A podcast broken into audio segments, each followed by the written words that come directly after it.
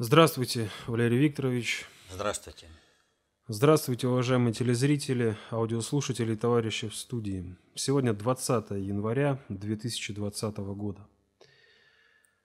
Самыми значимыми событиями с точки зрения посетителей нашего сайта, которые задавали вопросы на прошедшей неделе, явилось послание президента Федеральному собранию и отставка правительства. Естественно, это самые популярные, часто задаваемые вопросы – Пришло очень много комментариев. Э, задам э, первый вопрос от Андрея. Валерий Викторович, прокомментируйте, пожалуйста, озвученные Путиным во время послания Федеральному собранию изменения в Конституцию Российской Федерации, в особенности э, касательно передачи полномочий Госдуме утверждать премьера и правительство. Это сдвиг от президентской формы правления к смешанной? Абсолютно нет. Это вот абсолютно все не так. Вот. И чтобы вот понять, что произошло, вот за последнее время очень много э, людей прокомментировало э, послание президента. Но по существу, как всегда, почему-то комментария нет. Вот, э, мы дойдем сейчас до передачи э, полномочий, но прежде чем э, мы к этому подойдем, вот нужно понять простую вещь, что вот чего так вызвало такой большой ажиотаж, напряжение, противодействие.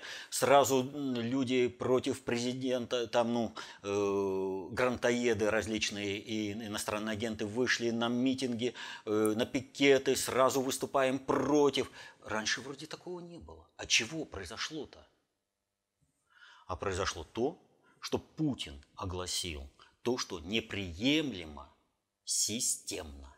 То есть Путин – приступил к осуществлению сильного маневра в управлении. Но этот маневр был подготовлен всей предыдущей его деятельностью. Вот как нельзя строить здание э, без фундамента, так нельзя строить управление, не создав под это серьезную базу.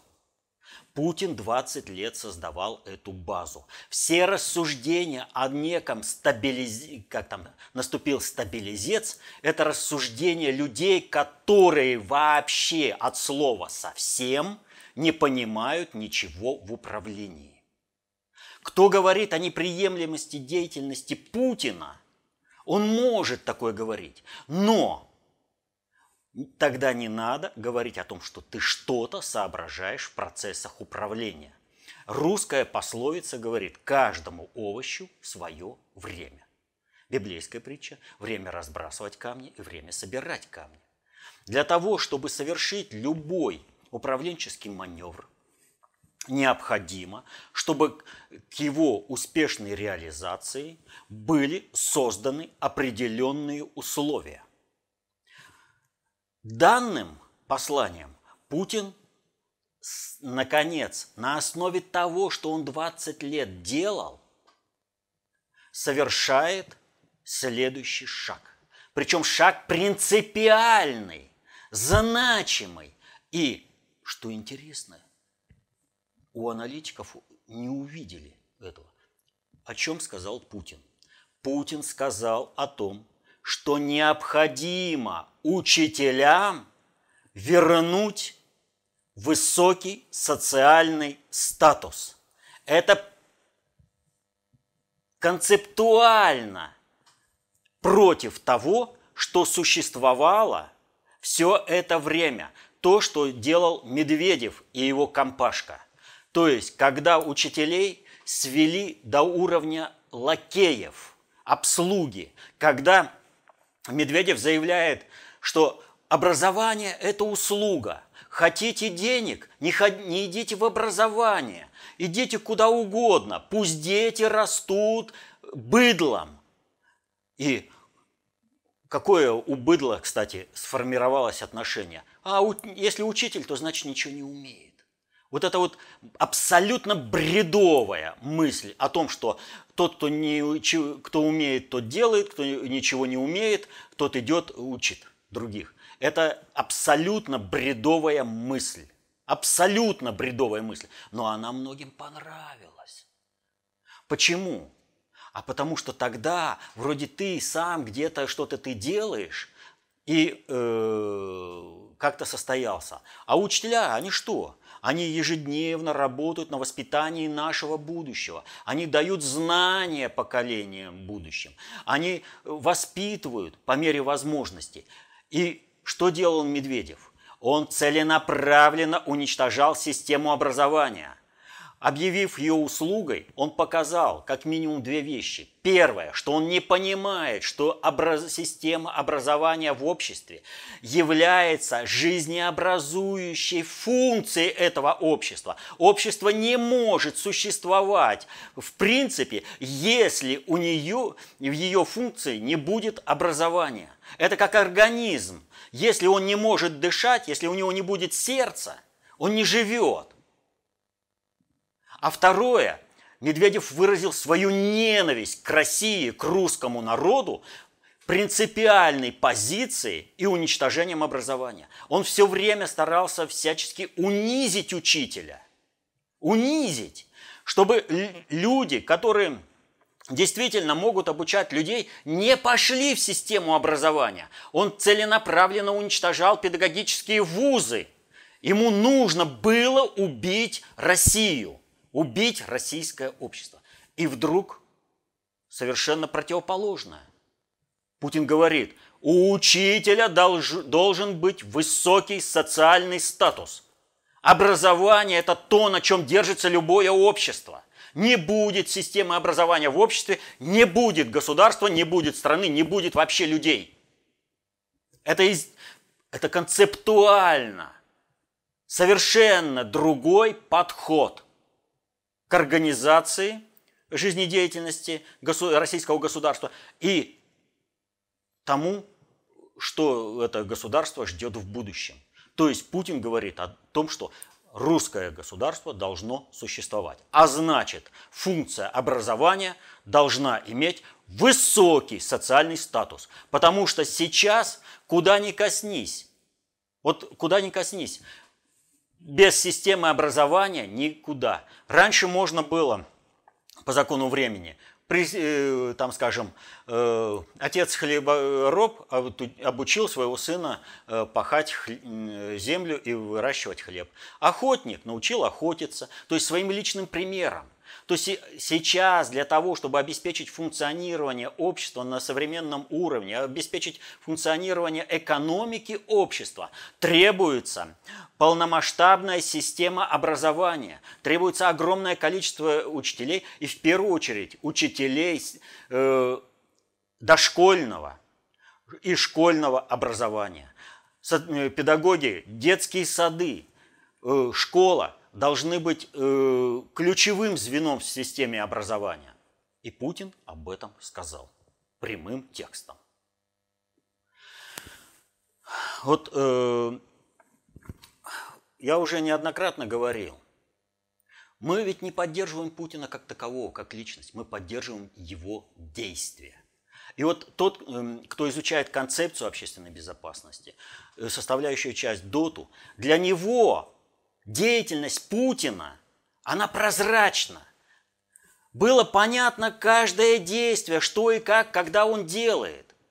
Поэтому тот, кто знает э, или изучает концепцию общественной безопасности, знает или изучает достаточно общую теорию управления, никогда не выступал против Путина. Он никогда не говорил ни про какой стабилизец, потому что деятельность его была понятна. А вот кто э, такими знаниями не обладает, для них стабилизец, тягомотина и прочее, прочее, прочее. Так вот, главное, Путин принципиально изменил подход к организации общества. Система образования должна иметь свое законное место, высокий социальный статус преподавателей, учителей. Дальше –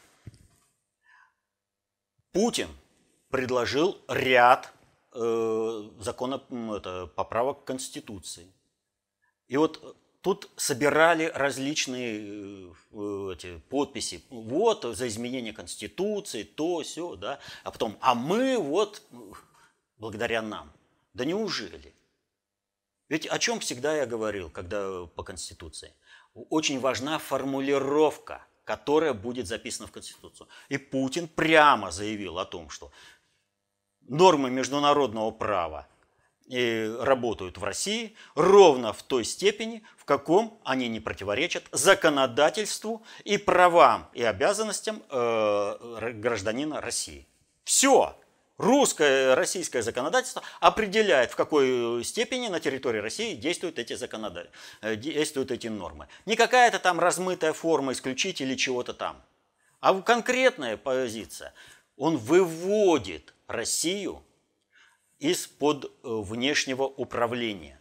Далее, его решение о том, предложение о том, что чиновники не должны иметь Э, э, вида на э, это, второго гражданства, вида на жительство в другой стране.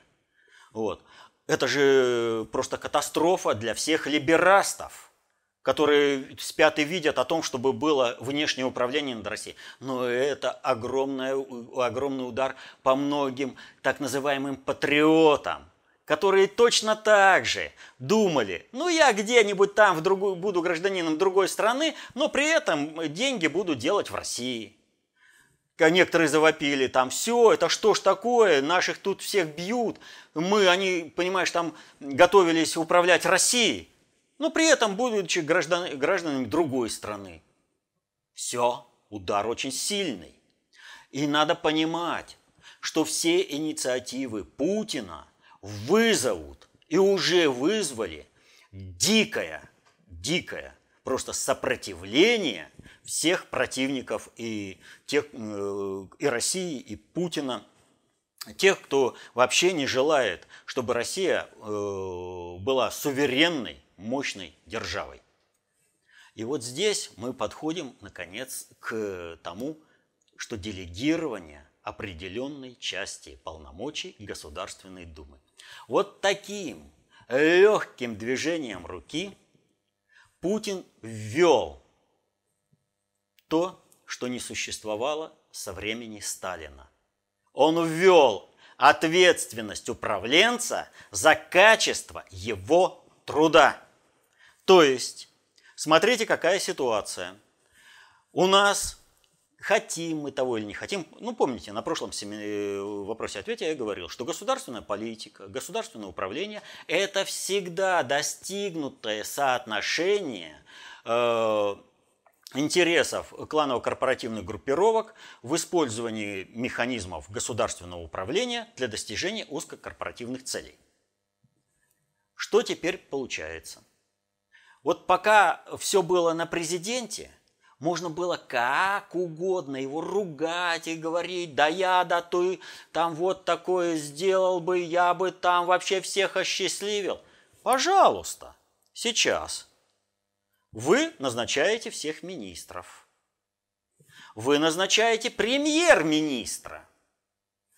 А у президента остается э, возможность этого человека, не справившегося с управлением, снять со своей должности. Но что это означает? А это означает, что либо клановые корпоративные группировки будут согласовывать все свои действия с президентом и, соответственно, работать на интересы всей страны, ущемляя свои узкокорпоративные интересы, либо в случае того, что этот назначенец от какой-то кланово-корпоративной группировки э, будет снят, страдает вся кланово-корпоративная группировка. Она попадает под удар своих конкурентов, которые занимают это место э, в системе управления. То есть по принципу, если так вот взять, да, Путин э, кинул камень в огород. Давайте-ка, ребятки, а я арбитр. Я помогу вам составить всех. Но если вы берете на себя часть ответственности, вы за нее полностью и отвечаете. Ну вот, э, за эту сферу управления. Потому что эта ответственность ложится теперь на вас. А я только этим делом управляю.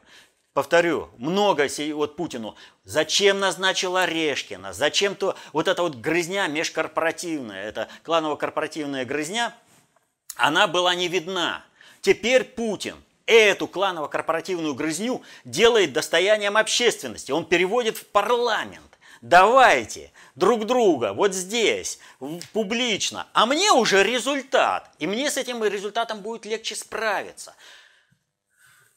Но вот то, что сейчас сделал Путин вот с этими решениями, их сделать раньше было невозможно.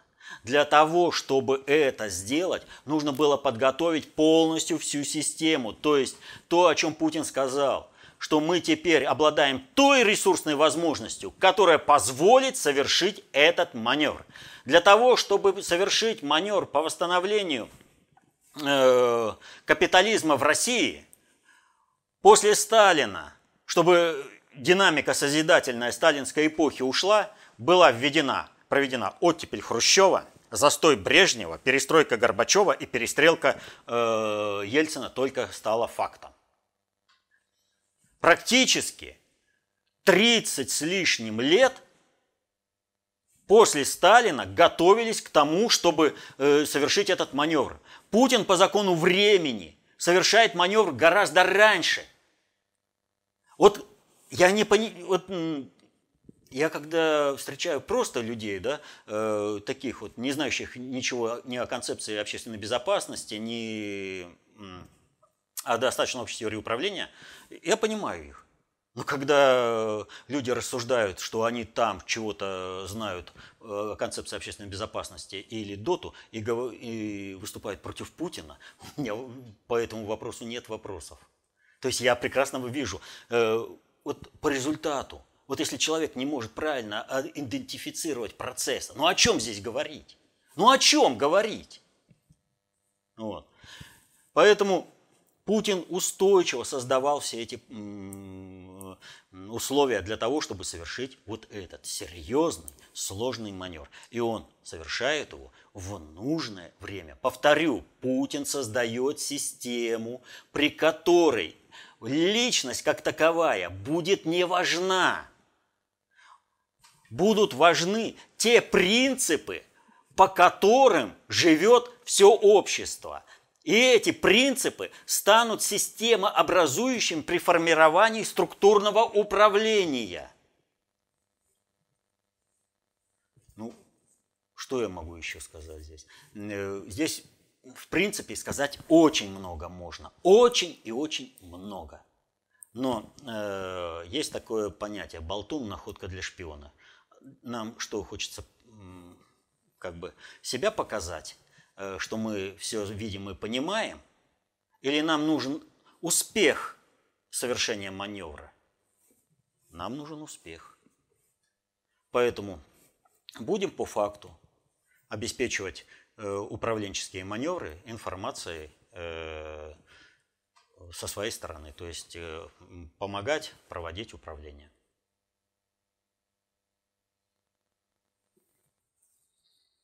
Ну и второй вопрос. Э, премьер России Дмитрий Медведев после послания президента Федеральному собранию заявил, что правительство в полном составе уходит в отставку. Это что? Ну, как уже шутят в интернете, вот что бывает, когда Медведев не спит на посланиях президента. Он действительно впервые не спал, но и спать ему, в принципе, не приходилось. Вот смотрите, с первых же слов Путин стал говорить вещи, которые диаметрально противоположны воззрениям э, Медведева, его компании на то, чтобы как управлять страной. То есть э, принципиально другое. Для Медведева важно услужить Соединенным Штатам и уничтожить Россию. Для Путина важно сохранить э, страну и возродить ее суверенитет. Повторю, это в один раз не делается – управление сложными социальными суперсистемами требует времени, создание определенных условий для того, чтобы одни информационные модули изжи, были изжиты, а другие были э, внесены в понимание, для того, чтобы все это казалось естественным и происходило спокойно. Вот э, достаточно общей теории управления, концепция общественной безопасности это все наглядно показывает как это все происходит. И повторяю, э, для тех, кто знает концепцию, для них, э, в общем-то, разобраться в процессах управления э, не составляет труда. Неважно, кто и с какими целями проводит. И никакого вот, рассуждать про какой-то там стабилизец, ну, это верх, извините, некомпетентности. Вообще в вопросах управления. Так вот, у Медведева, э, в общем-то, ситуация была такая. Послание президента э, ставило, э, поставило Медведева и его компанию в положение «куда ни кинь и всюду клин». Ой. В чем же здесь суть? Помните заявление Зюганова в прошлом году о том, что надо готовиться к досрочным выборам президента? Зюганов проболтался об одной очень важной вещи. Э, даже коммерсант заметил эту вещь э, и вынужден был э, опубликовать небольшую, но ну, достаточно интересную и содержательную статейку. О чем идет речь? Мимо патриотической общественности, в общем-то, не прошло, мимо внимания патриотической общественности, не прошло, что 12 декабря Волошин Александр Стальевич, руководитель семейно-клановой группировки, э, вошел в Координационный совет при правительстве России.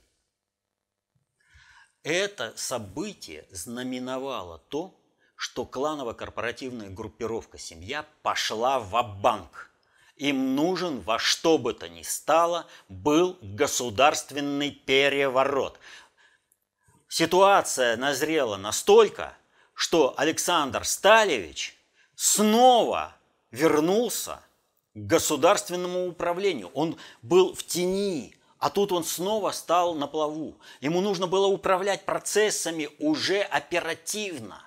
Им нужно было уже сейчас.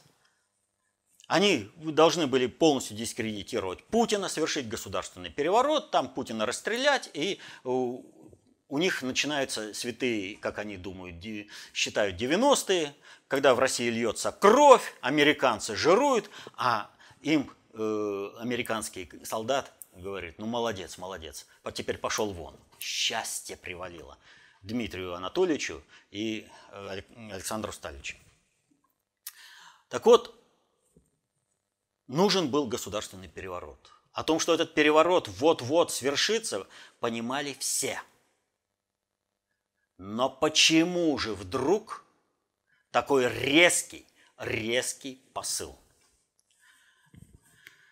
Дело в том, что какие бы иди... они идиотами не были, но э, не видеть, что Мишустину вдруг начали делать очень серьезную, очень серьезную прессу на Западе, причем через средства – относящиеся э, к глобальному управлению, такие как Financial Times, они не могли э, не понять, что в противостоянии глобальщиков и страновиков в Соединенных Штатах, когда страновики проигрывают в Соединенных Штатах по полной программе, и у них есть хоть какой-то шанс победить, если удастся государственный переворот в России и развязывание гражданской войны в России, они понимали простую вещь, что глобальщики так или иначе они зачистят. И что в премьеры готовится Мишустин. Им нужно было спешить. Но как там этот э, Хозевич-то успел раньше – один был, э, как его, Чучел это делал. Ну, у Стругацких э,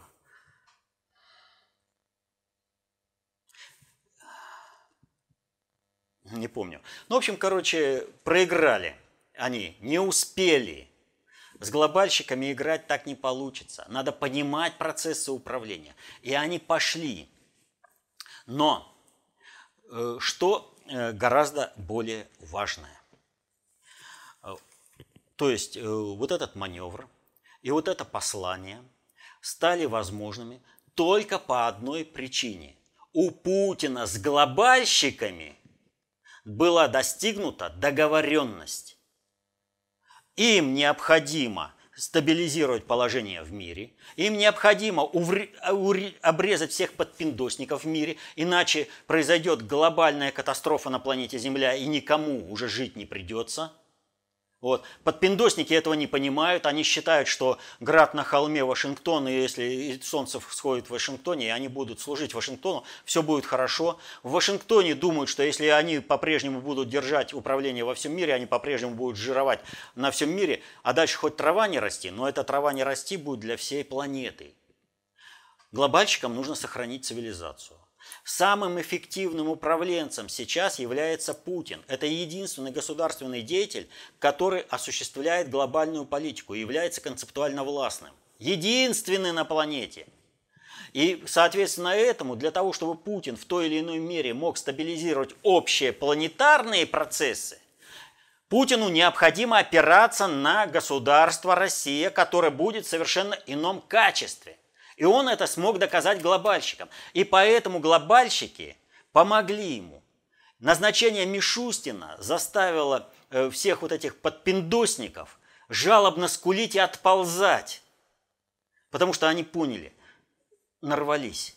Это не просто э, на Путина, это на глобальщиков орать, это выступать.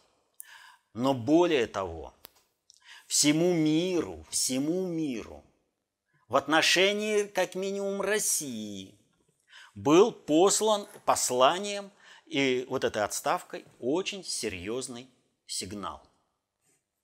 И вот этот сигнал, э, ну я не знаю, ну, его просто не увидели, не услышали в основной массе. А если где-то так, он ну, проскочил так мимоходом, и ничего такого не произошло. Что сказал Путин – в своем послании. В своем послании Путин сказал одну очень важную вещь. Он сказал много, но в данном случае я имею в виду э, к, этому, к этой теме. Он сказал что у нас сейчас существует проблема рождаемости, что коэффициент рождаемости у нас очень и очень низкий. И связан этот очень низкий коэффициент с, э, с тем, что сейчас основное рождение приходится, рождение детей приходится на поколение рожденных в 90-е, так э, вот многие там эти либерасты и вверху считают их святыми. В 90-е коэффициент рождения был значительно ниже, чем во время Великой Отечественной войны. В 43 году был самый низкий.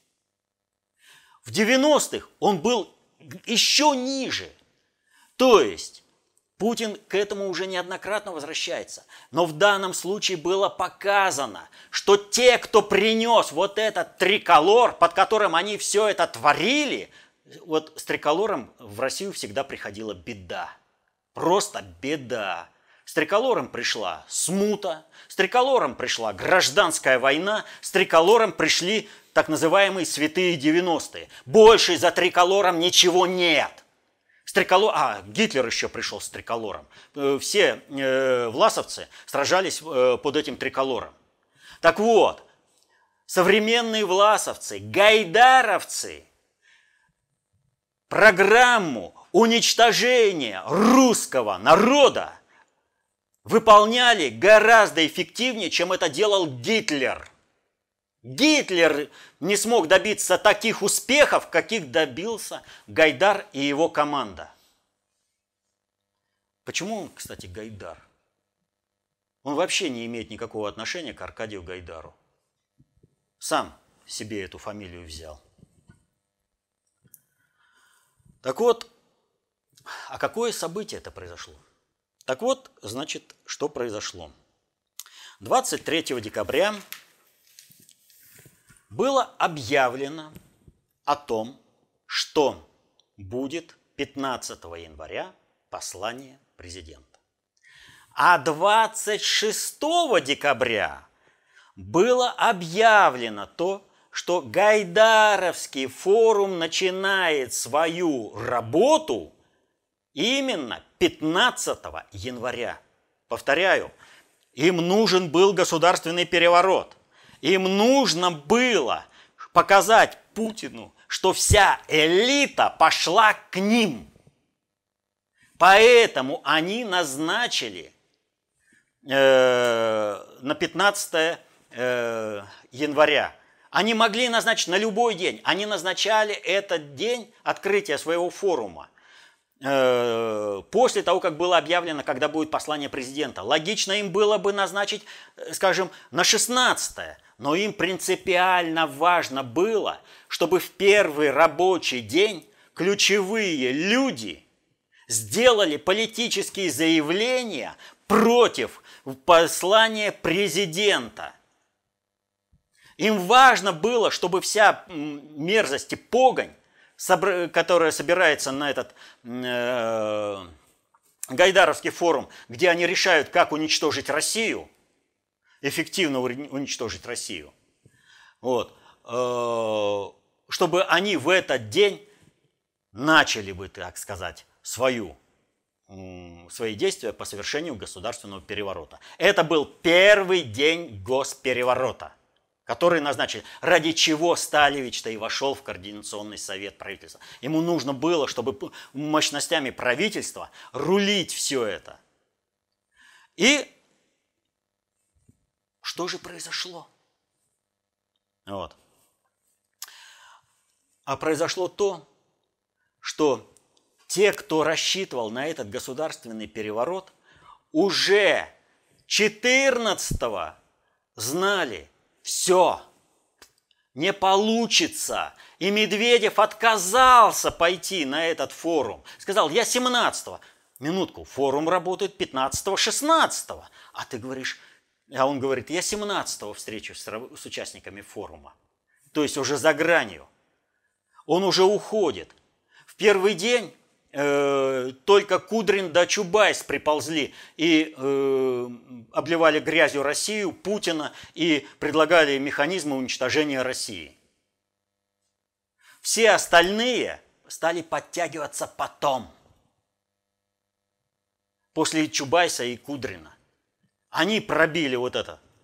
Они показали, что мы по-прежнему против России, и мы за то, чтобы уничтожить русских. Они пошли и предлагали свои механизмы уничтожения России. Так вот, послание президента, назначение Мишустина и прочее слило вот эту всю западно ориентированную элиту всех этих либерастов в канализацию.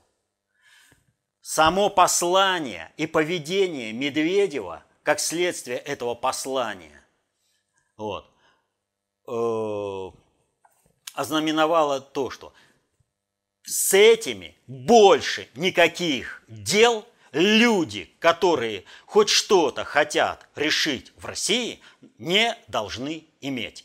То есть это прокаженные, с которыми иметь дело нельзя.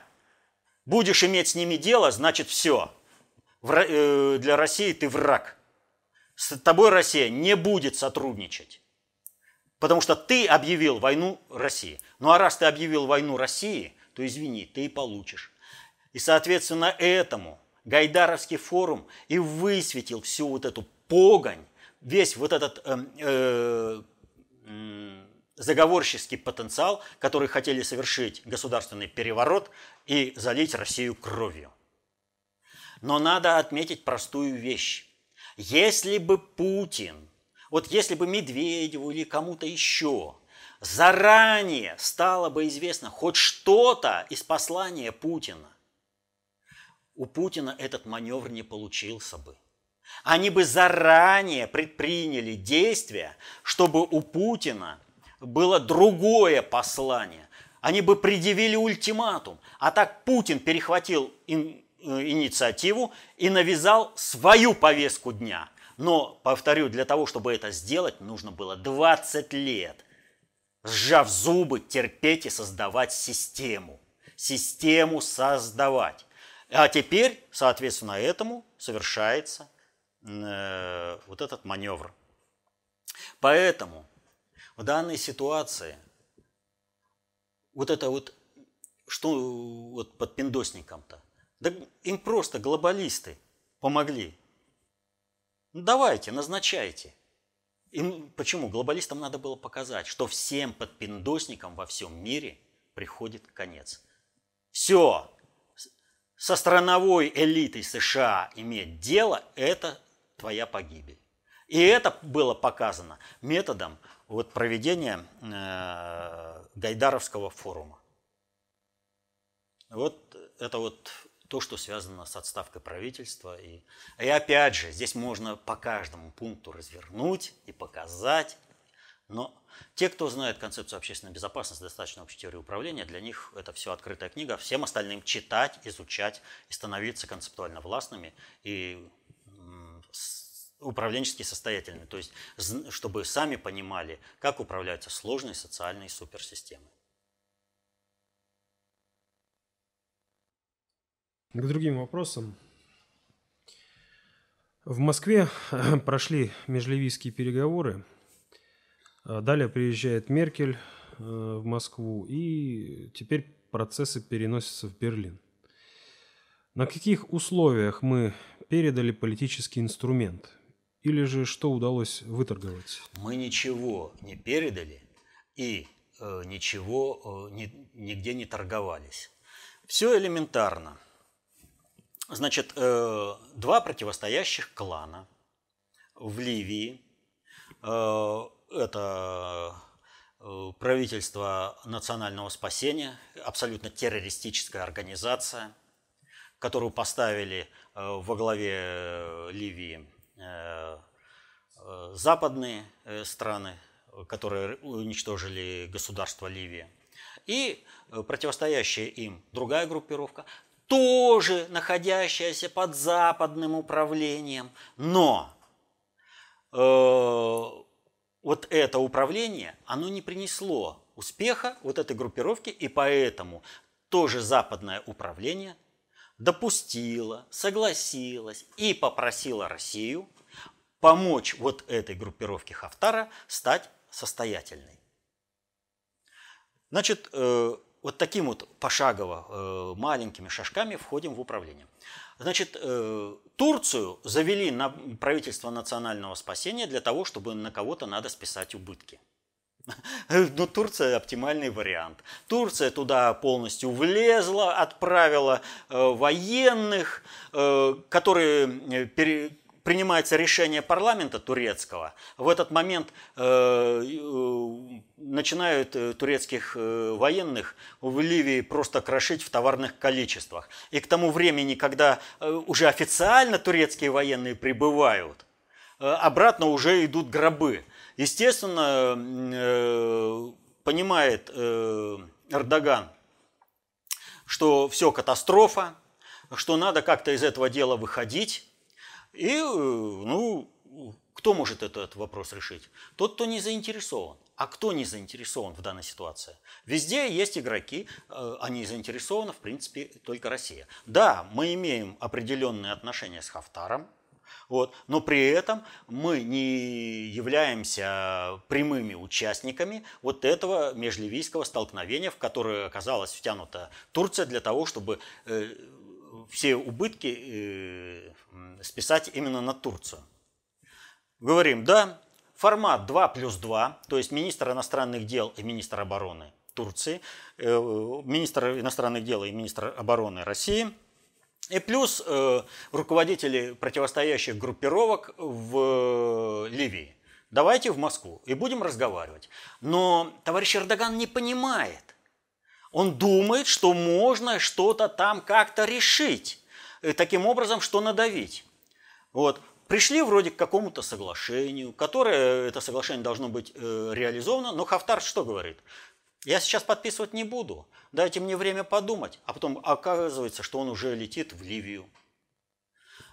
Прилетев в Ливию, э, началось э, новое противостояние э, с правительством национального спасения. То есть не хочешь договариваться вот на этих условиях, Эрдогану было показано, будешь договариваться на других условиях, но уже гораздо худших. И Эрдоган, естественно, взвыл. Давайте остановите.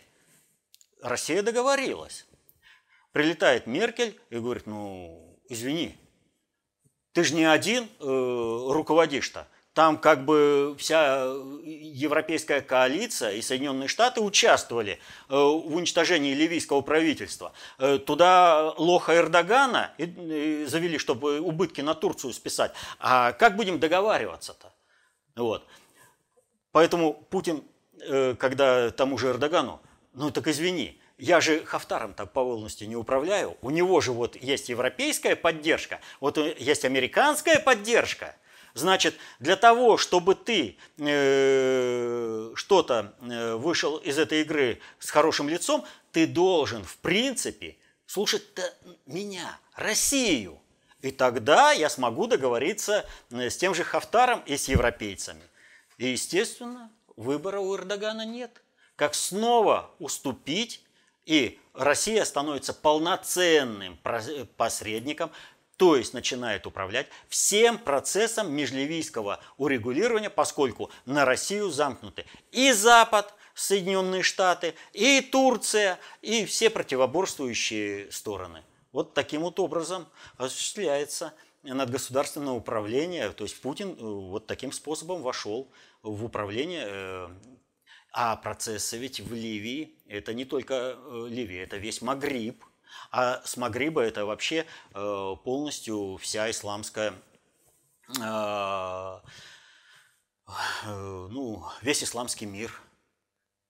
То есть вот так вот, управляя предопределенностями, можно входить в управление процессами. Вот если бы Эрдоган сразу послушал бы Россию – у него бы не было проблем. И Хафтар бы сразу здесь же в России бы подписал.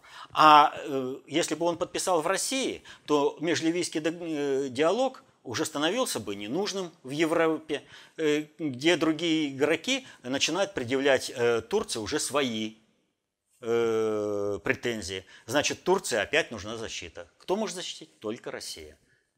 Еще раз говорю, не мешайте Эрдогану. Эффективно работает э, э, на завершение вообще существования Османской империи, в частности и Турции, вот, в таком вот варианте.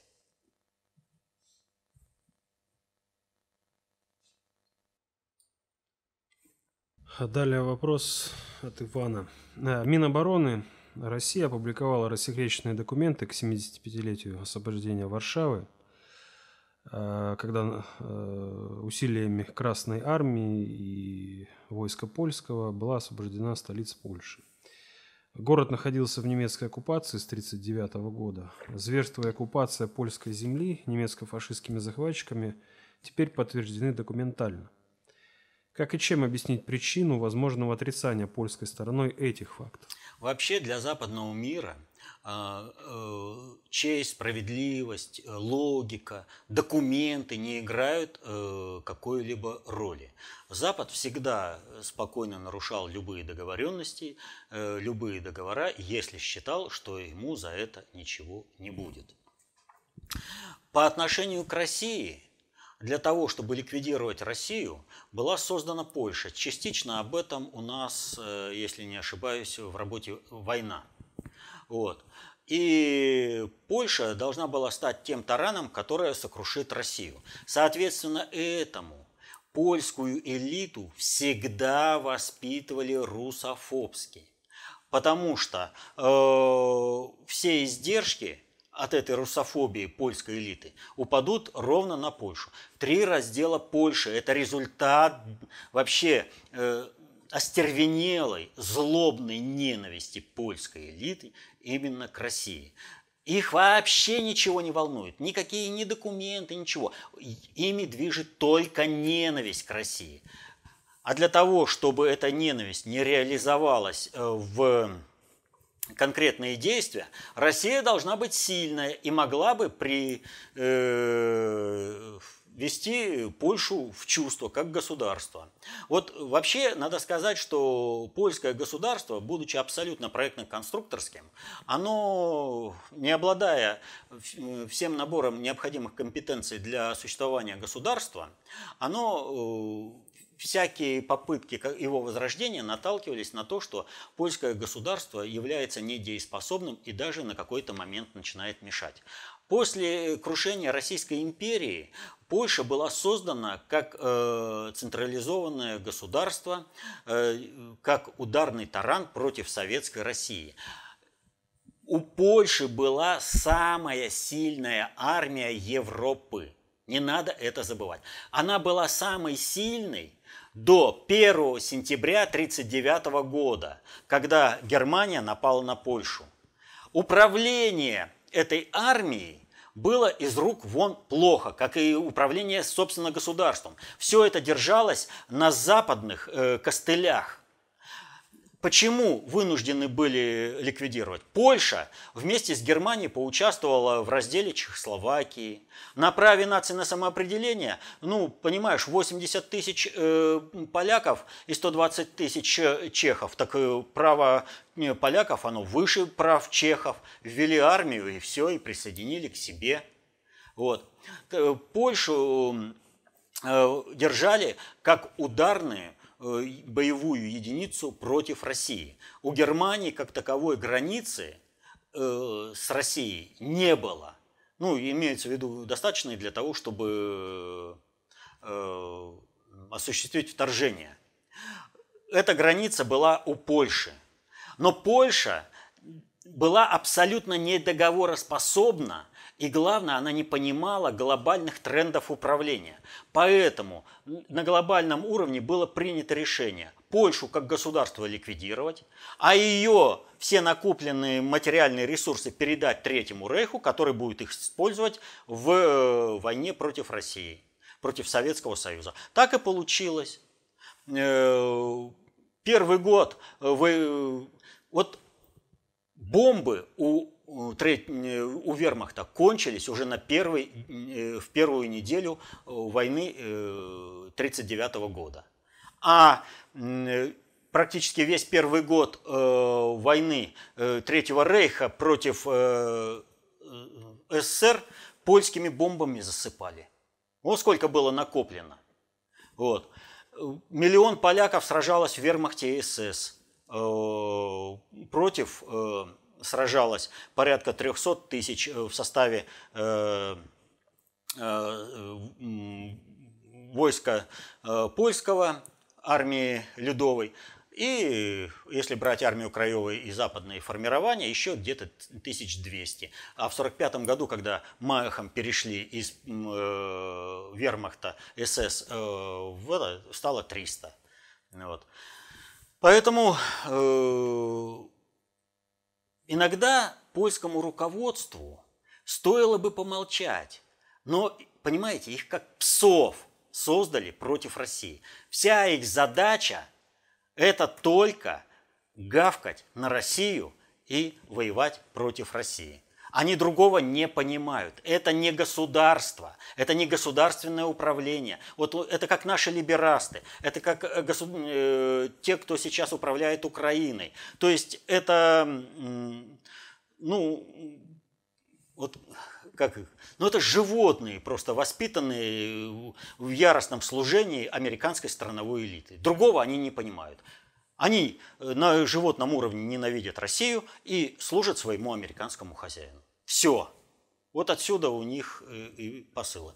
Для того, чтобы у них ничего не получилось, и для того, чтобы они, заскулив, отползли под стол или прижались к ноге своего хозяина, там, за океаном, э, нужно, чтобы Россия была мощным, серьезным государством. И вот тогда они снова туда побегут, под крыло своего хозяина.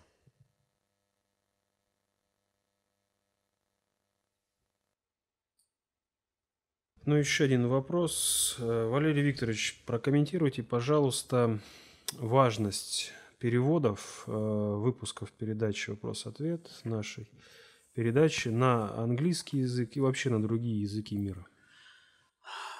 Ну, вот вообще распространение концептуальной информации, оно позволяет людям становиться концептуально властными, разбираться в сложных социальных суперсистемах.